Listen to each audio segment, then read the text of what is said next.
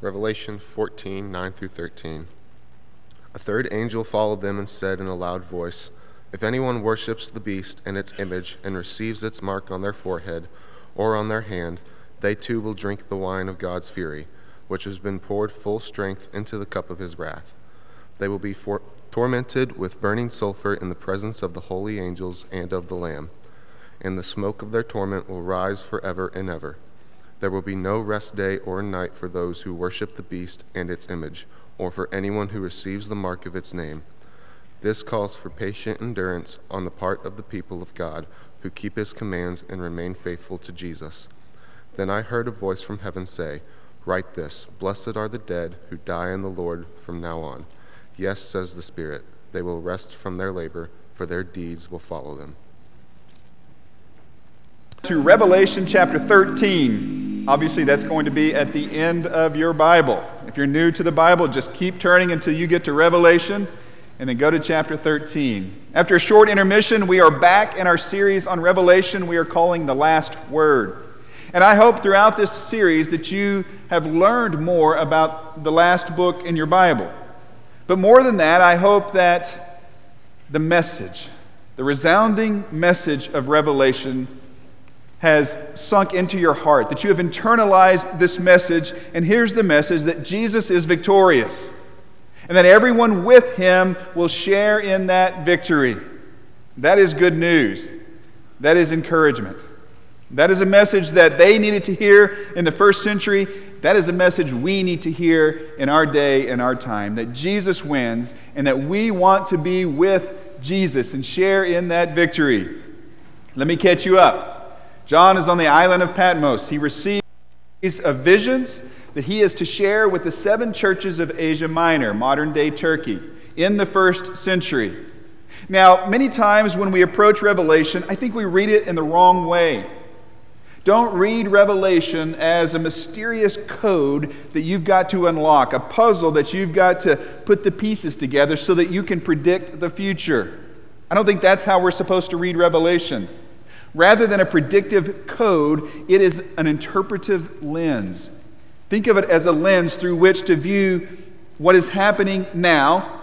Of course, for these Christians in the first century, what they were dealing with, what was happening in their day and their time, and then now by extension in our day and our time, in light of what is to come. So, an interpretive lens to see what is happening in light of what will happen. I think that's how we read Revelation.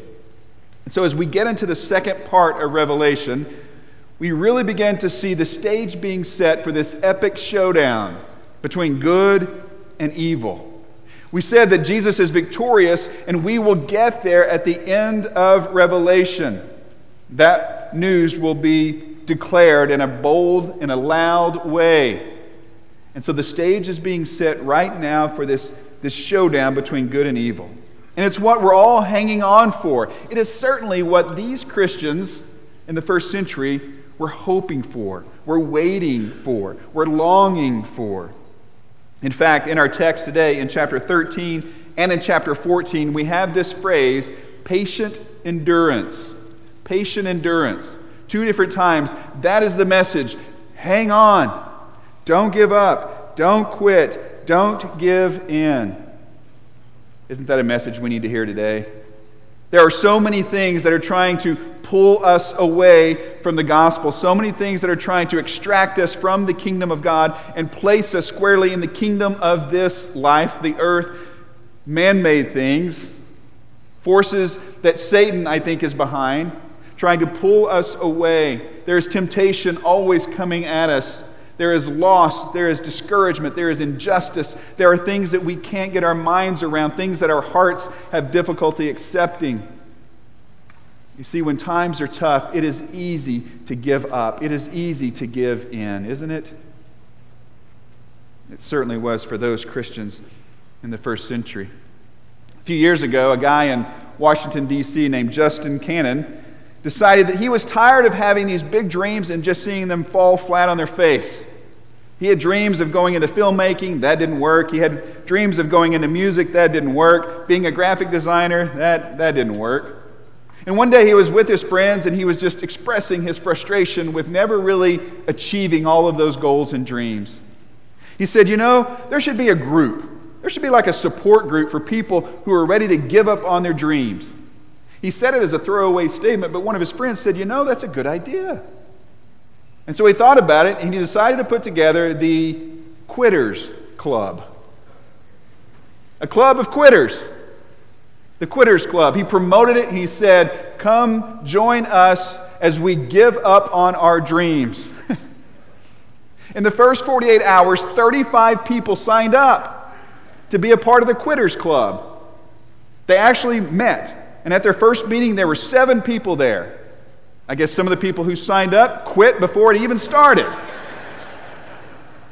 but the seven people met there, and they met under the, the umbrella or the thesis or the, the goal of giving up on these silly dreams and getting on with real life.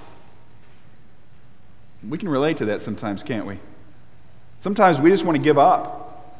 Sometimes life is too difficult. Things are too tough. I know that these Christians who were facing intense persecution felt that way.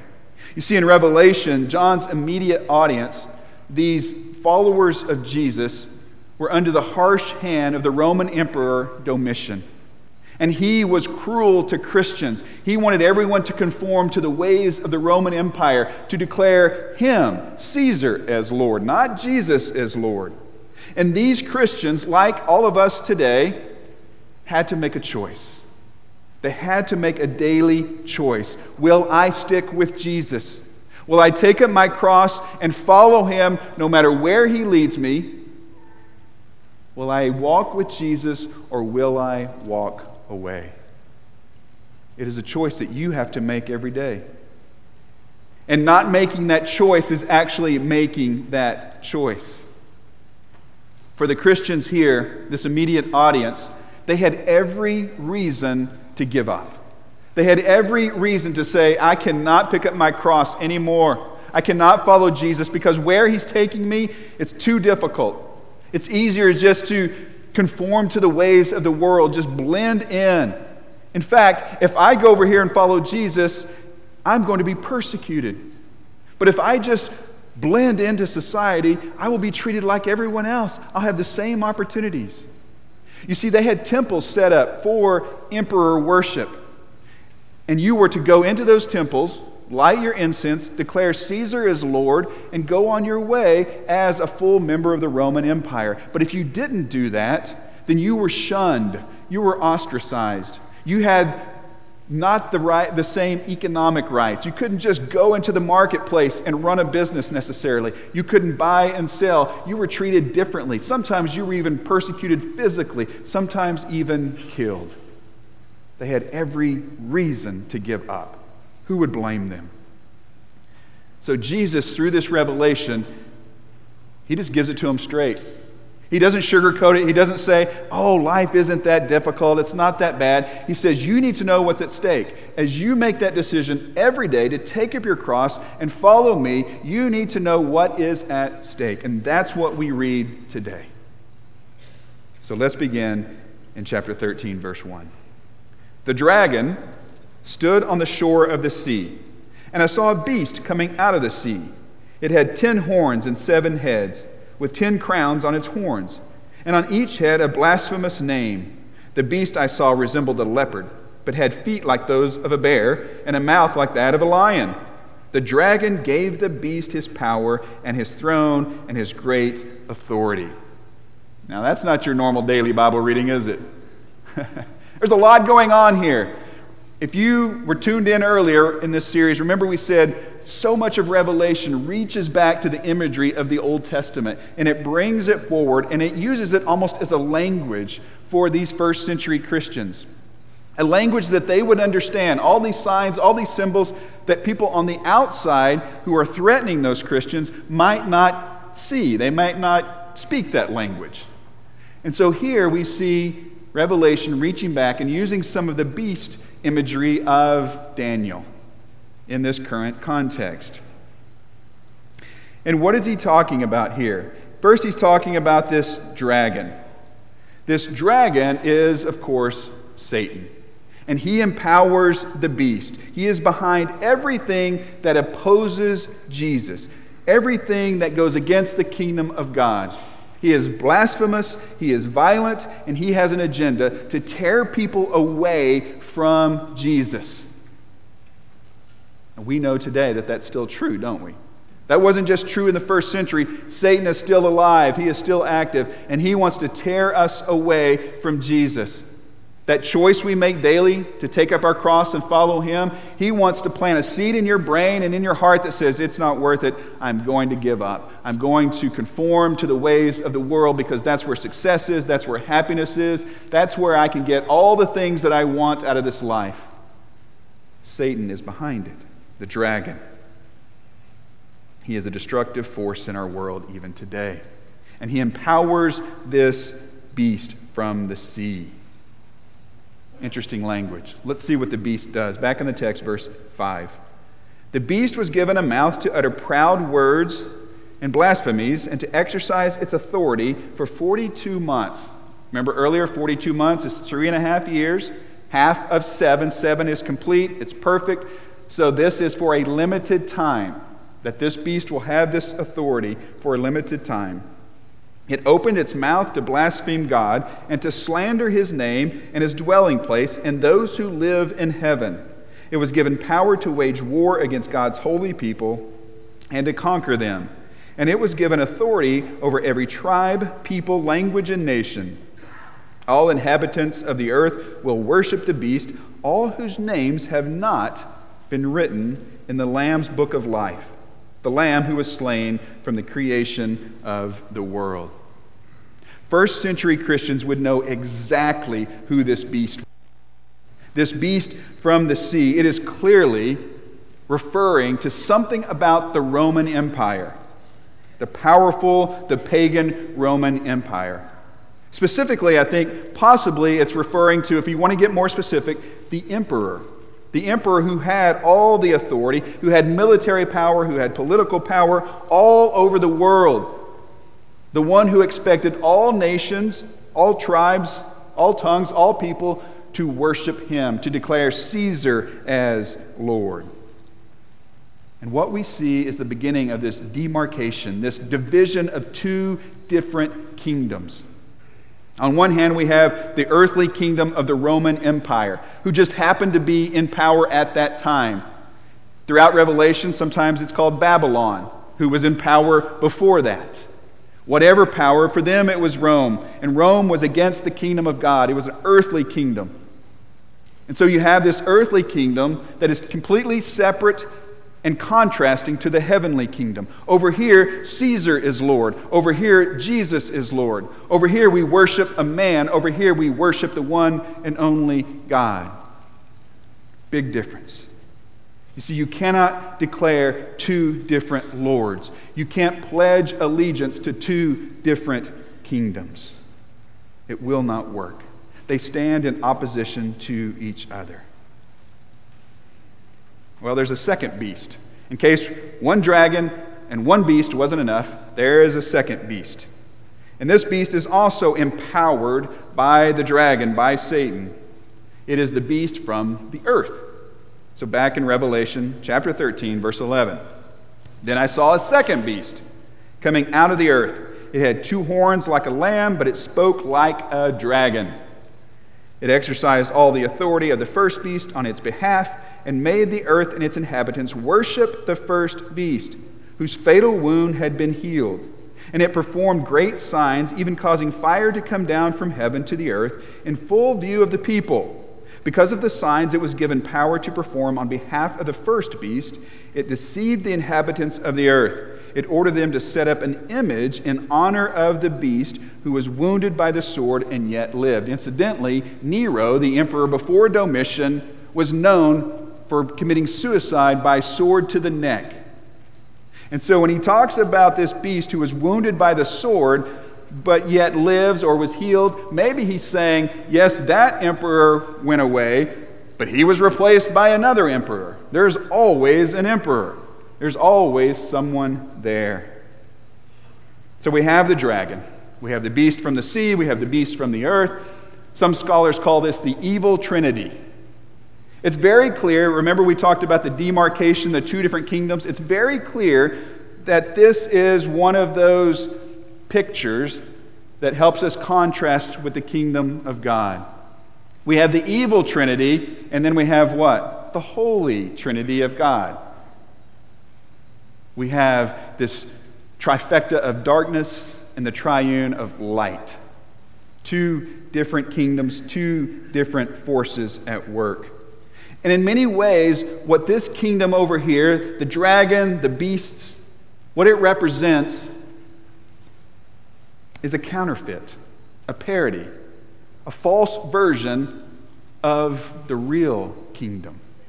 And that's important for us to realize because this kingdom is the one that we often see with our eyes, that we experience with our senses. It's the one in which we live every day. And so it's so easy to get caught up into this kingdom. You say, Well, I'm not a Roman citizen. No. Step back for a minute and think about how earthly kingdoms draw us in, how we buy into the values of the world because the world in this life say if you want happiness, it's to be found here. If you want success, it's defined this way. If you want what everyone else wants, this is the one place to find it. But then we have God's kingdom over here, marked by God the Father, the Holy Spirit, and Jesus. The second beast is probably another version of the Roman Empire. Some scholars have said the first beast beast is the military power of Rome, and the second beast is the economic power. And, and that may be true. Certainly, those aspects are included. But I think if you really look at the context, what begins to emerge here is this first beast is the emperor. Maybe at least the Roman Empire in general, but maybe more specifically the emperor. And the second beast, it is the prophets and the priests who serve at these emperor worship temples and facilitate the worship of the emperor.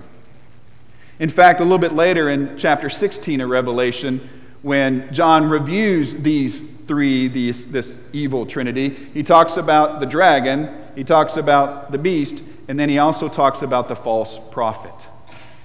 So it's very possible here that his audience knew the first beast, that's Rome, that is the emperor. The second beast, that are, that, that's these, these prophets and these priests who serve at these pagan temples, who facilitate the worship of the emperor, which goes along with this whole idea of a parody of the real kingdom, because, of course, in God's kingdom, there were priests and prophets.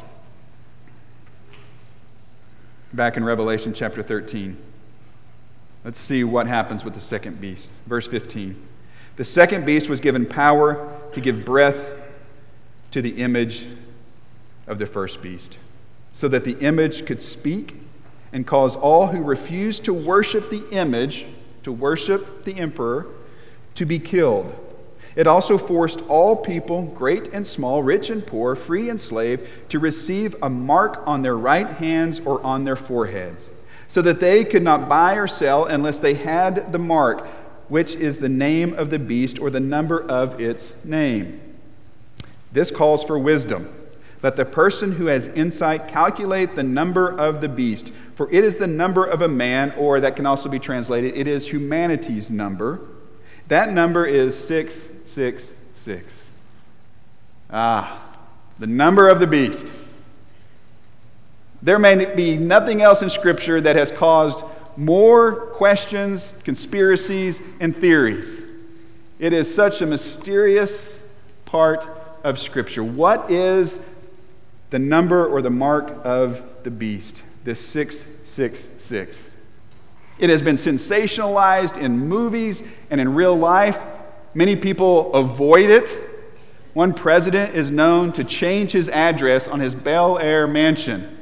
It was on 666 St. Cloud Road, and he changed it to 668 St. Cloud Road. Somebody after first service told me, he said, You won't believe this, but my security code on my credit card is 666. I said, That's God telling you you don't need to use a credit card. Actually, what I said was, Oh, that's interesting. What is your credit card number and your expiration date? Let me, uh, he would not reveal that information. We avoid that number, don't we? The mark of the beast, 666. I remember being in church as a kid, you know, back when we had songbooks. And not very often, but occasionally, the song leader would get up and say, Turn to 666, that's 666. And me and my friends would look at each other like, Uh oh. We can't sing that song. That's the song of the devil. That's what we say when we hear that number, don't we? Can you imagine being the one who wrote the song that got number 666 in the songbook? You know, you get the call, hey, good news and bad news. Um, good news is your song made it in the book. Bad news is it's going to be number 666. Sorry about that. Like, nobody will ever sing that song.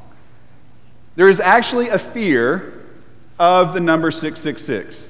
The word for it is 29 letters long, so I won't try to pronounce it because I have a fear of words that are 29 letters long.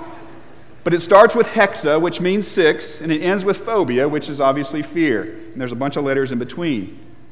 We fear the number. There's so much stigma surrounding it. And see, here's the thing when we mistakenly look at Revelation as this predictive code for the future, then we are forced to find something that aligns with that number. We have to take that number and label something as the mark of the beast because obviously he is talking about something that's going to happen in the future. And you have probably heard theories just like I have heard theories about certain presidents, about the Washington Monument, about the barcodes on products that we use, about www in our internet about the radio frequency chips that are used in credit cards and other places that are moving us away from a cash based society. And of course, the latest irrational version of the mark of the beast is the COVID vaccine. All these theories, because we're looking for something to label as the mark of the beast. But if Revelation is meant to help better understand what is happening in light of what is to come, then it's pretty clear that the mark of the beast has something to do with the Roman Empire, at least for these first century Christians. After all, what are we told about it? We are told that it becomes your license to buy and sell in the marketplace. So there is a very good chance, in fact, some history shows that when you go into these temples, these emperor worship temples, and you light your incense and you declare Caesar is Lord, you are given a, a, document, documentation, some kind of credentials. Maybe it's a piece of paper, maybe it's actually something they put on your hand or your forehead, a stamp, a, a code, something that then allows you to go into the marketplace and buy and sell. And if you don't have that because you didn't go to the temple and declare Caesar is Lord, you go to the marketplace and someone could say, Now, wait a second, show me your credentials, show me your documentation, show me your mark. I don't have it. Well, sorry, you can't have anything here. You need to go on your way. The other day, I went into the hospital to, to see someone, and I was stopped in the lobby by a very nice lady at a desk, and, and she said, Can I help you? I said, Well, I'm, I'm here to see so and so. And she said, uh, well, just a second. She looked it up and she said, um, Well, it's only one person per room, and there's already someone up there right now. I said, Oh, okay. I said, I, am just a minister, and I wanted to go up there and pray uh, for them. She said, Oh, well, ministers don't count. I said, No, we, we don't count as, as a person or as people. She either did not get my humor or she did not want to acknowledge my humor because she just kept on rolling. And she, she said, Here, just take one of these. And she put a red paper bracelet on my wrist. And she said, Now you can go anywhere. You can go to any room up there and pray. I said, Okay. And, and I think something like that's happening here. If you jump through the hoops that make you a part of this kingdom, the kingdom of earth, you receive the mark of the beast, if you will. You receive your credentials that allow you to go into society and not be shunned, to be a part of society. But if you don't do that because you declare Jesus is Lord, you won't get that. And you'll get the consequences of not having it. So I think some of that's happening here. But I think also we can back up a little bit and take more of a macro view of this number, this mark of the beast. Do you remember in verse 18 it said it is man's number or humanity's number. I think if you continue this idea of two very different kingdoms, two very different empires, what you see here is this is the one that is made by man, that exalts man. And anything made by man that exalts man stands in contrast to God's kingdom that exalts the Lamb of God. And so maybe if we step back, we see, you know, it's not just Rome that fits here. There are many things in this world, many things in this life that draw us in to a man made kingdom that exalts man. Sometimes it's even exalting self. And there's so much temptation, there's so much allure, there's so much appeal to that.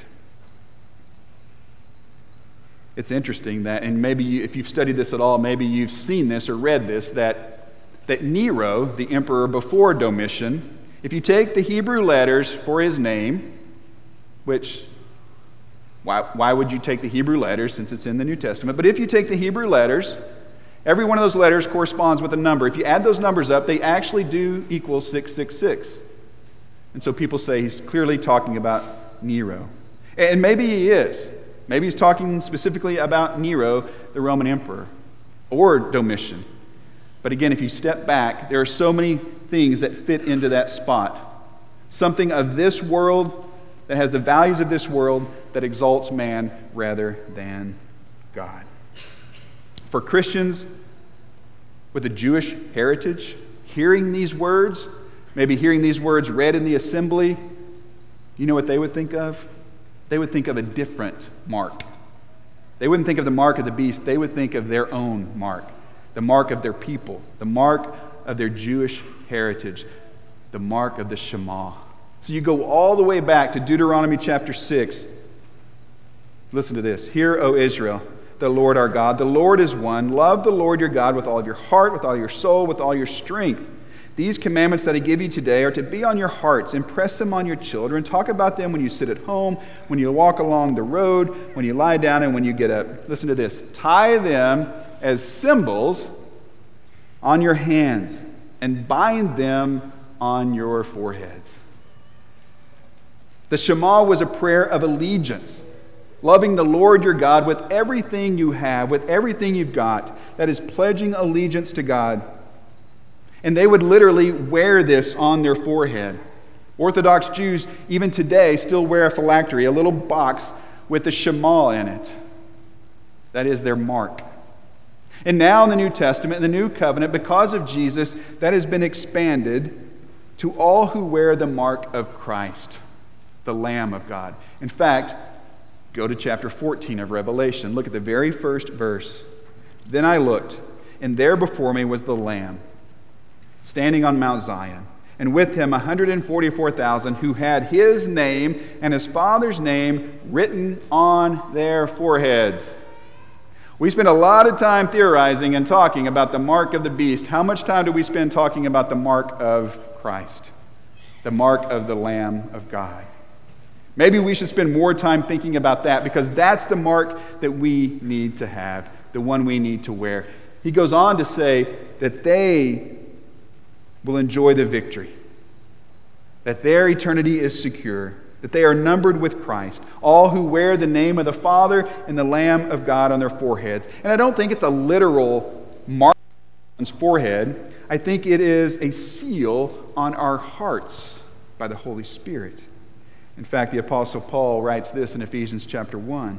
And you also were included in Christ when you heard the message of truth, the gospel of your salvation. When you believed, you were marked in him with a seal the promised Holy Spirit, who is a deposit guaranteeing our inheritance until the redemption of those who are God's possession to the praise of his glory. When you surrender your life to Christ, when you say, I don't want to live and be identified by this kingdom of the earth, I want to be a citizen of God's kingdom through Jesus you surrender your life to Christ, you're baptized into Christ, He seals you with the Holy Spirit. In fact, we say that language when we baptize, don't we? In the name of the Father, the Son, and the Holy Spirit, so that you would receive the forgiveness of your sins and what? The gift of the Holy Spirit.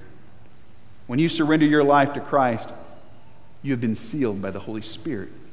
It's as if God is imprinting his name on you. He is writing his name on you. You belong to him, to the Father, and to the Lamb of God. Do you remember in the movie The Toy Story?